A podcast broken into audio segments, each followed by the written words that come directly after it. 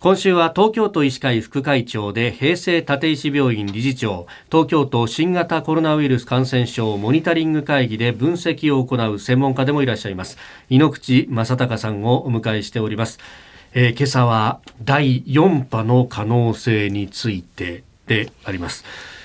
これ、まあ、第3波がとりあえずそのハンマーの時期からダンスの時期に来たのかなというようなところで、この話を聞くのもあれなんですが、どうですか、可能性はありますか？うん、あの可能性の話をするならば、はい、あります。ある。うん、しかもかなり高い確率であると思っていいと思いますよね。かなり高い確率で、うん、まああの思うか思わないかというよりは我々としては、高い確率であるということで準備をしておく必要はあるだろうと思ってます。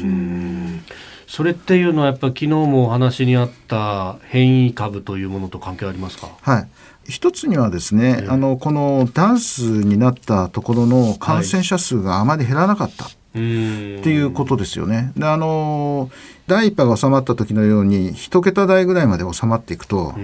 おそこであ何かあったなと。今あの PCR 検査だとかそういう早期探知する方法が出てきてますので、はい、そこにを狙っていってあのこの地域にはそういう方たちがたくさんいそうだなっていうことならばそこに検査を集中させてそして調べてとりあえず感染症広がらないようにすることもできますが今300っていう数字だと。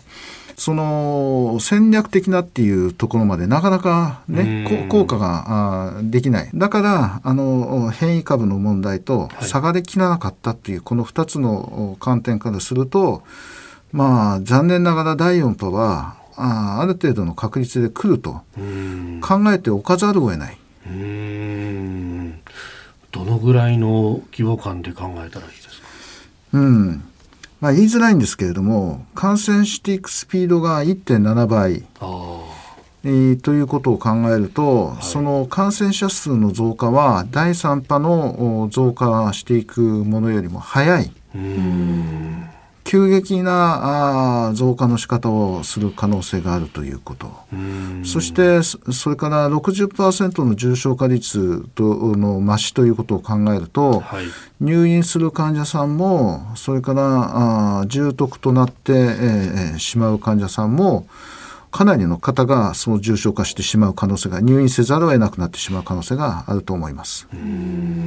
この第4波の波を小さくするためにはどういった対策がありますか？はい、あのー、この病気は人から人にうつるんだっていうもう大原則にあの戻ってもらいたい。あのあれをややらなきゃいいんだろうこれをやらなきゃいいんだろうっていうその一つ一つの自分たちのその例えば会食だとかね。それから集まんなきゃいいんだろうとかあではなくてその一つ一つの行動を制限したいなんて思ってないんですよね。だからうつらないようにしてくれれば、うん、いいと思いますね。それがもう最大の防御ですよね。うん。でこれあのワクチンの接種がすでに始まっておりますがここが、まあ、どこまで決め手になるかっていうところですがどうですか？うん、あのワクチンがそのかなり有効な流行を抑えるぐらいまでこう行き渡るのに多分5月の後半ぐらいにはならざるを得ないと思うんですよね。だとするとあのワクチンはその第4波が来るのを抑えるという仕事を多分第4波に対してはできない第5波に対してはできそうだなと思うんだけども第4波の抑えるためにワクチンに期待するのはちょっと無理かなと。行き渡ってないんではないかなっていうふうに思ってます。はい。まあ、そう考えて行動、我々は行動しなくちゃいけないだろうなと思ってます。まあでも危機管理の部分ですよね。そうなると、まあ、あの最悪を想定して、こういろいろ備えなきゃならないとそういうことですね。